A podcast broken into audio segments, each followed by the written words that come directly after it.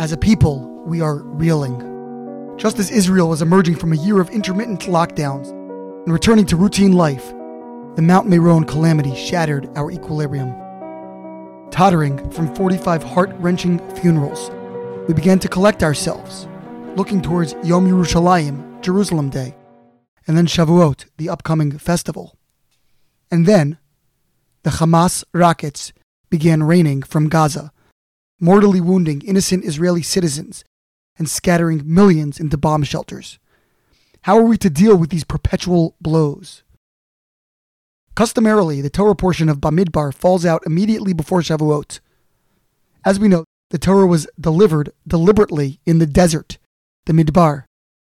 The Talmud in Eruvin famously remarks that, quote, if a person makes themselves humble, like this wilderness, which is open to all and upon which everyone treads, their Torah study will endure and be given to them as a gift.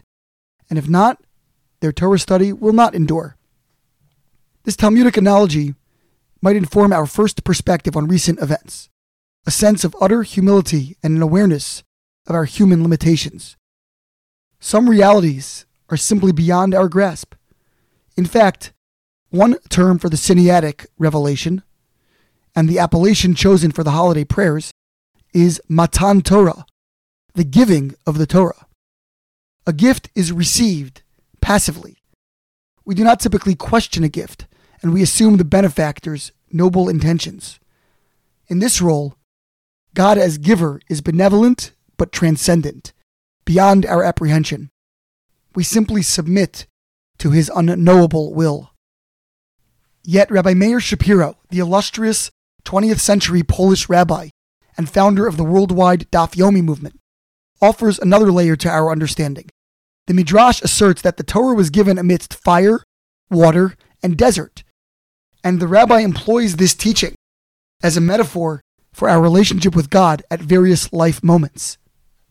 As we know, fire always stretches upwards, while water flows downwards due to gravitational pull. The opposing elements, he says, represent the disorienting poles of human experience, comprising highs and lows, sunshine and gloom, clarity and ambiguity. Our march through the desert, then, mirrors our choice, no matter, to follow our Creator across exposed, unknown terrain. Interestingly, the Jews were actually led throughout the desert by these above two elements fire at night and water, represented by the clouds of glory during the day. Rabbi Shapiro's interpretation invokes a conscious resilience, a soldiering on in the face of difficulty. For is this not precisely what we do? We bury our dead, extol their virtues, and then transition to Shabbat.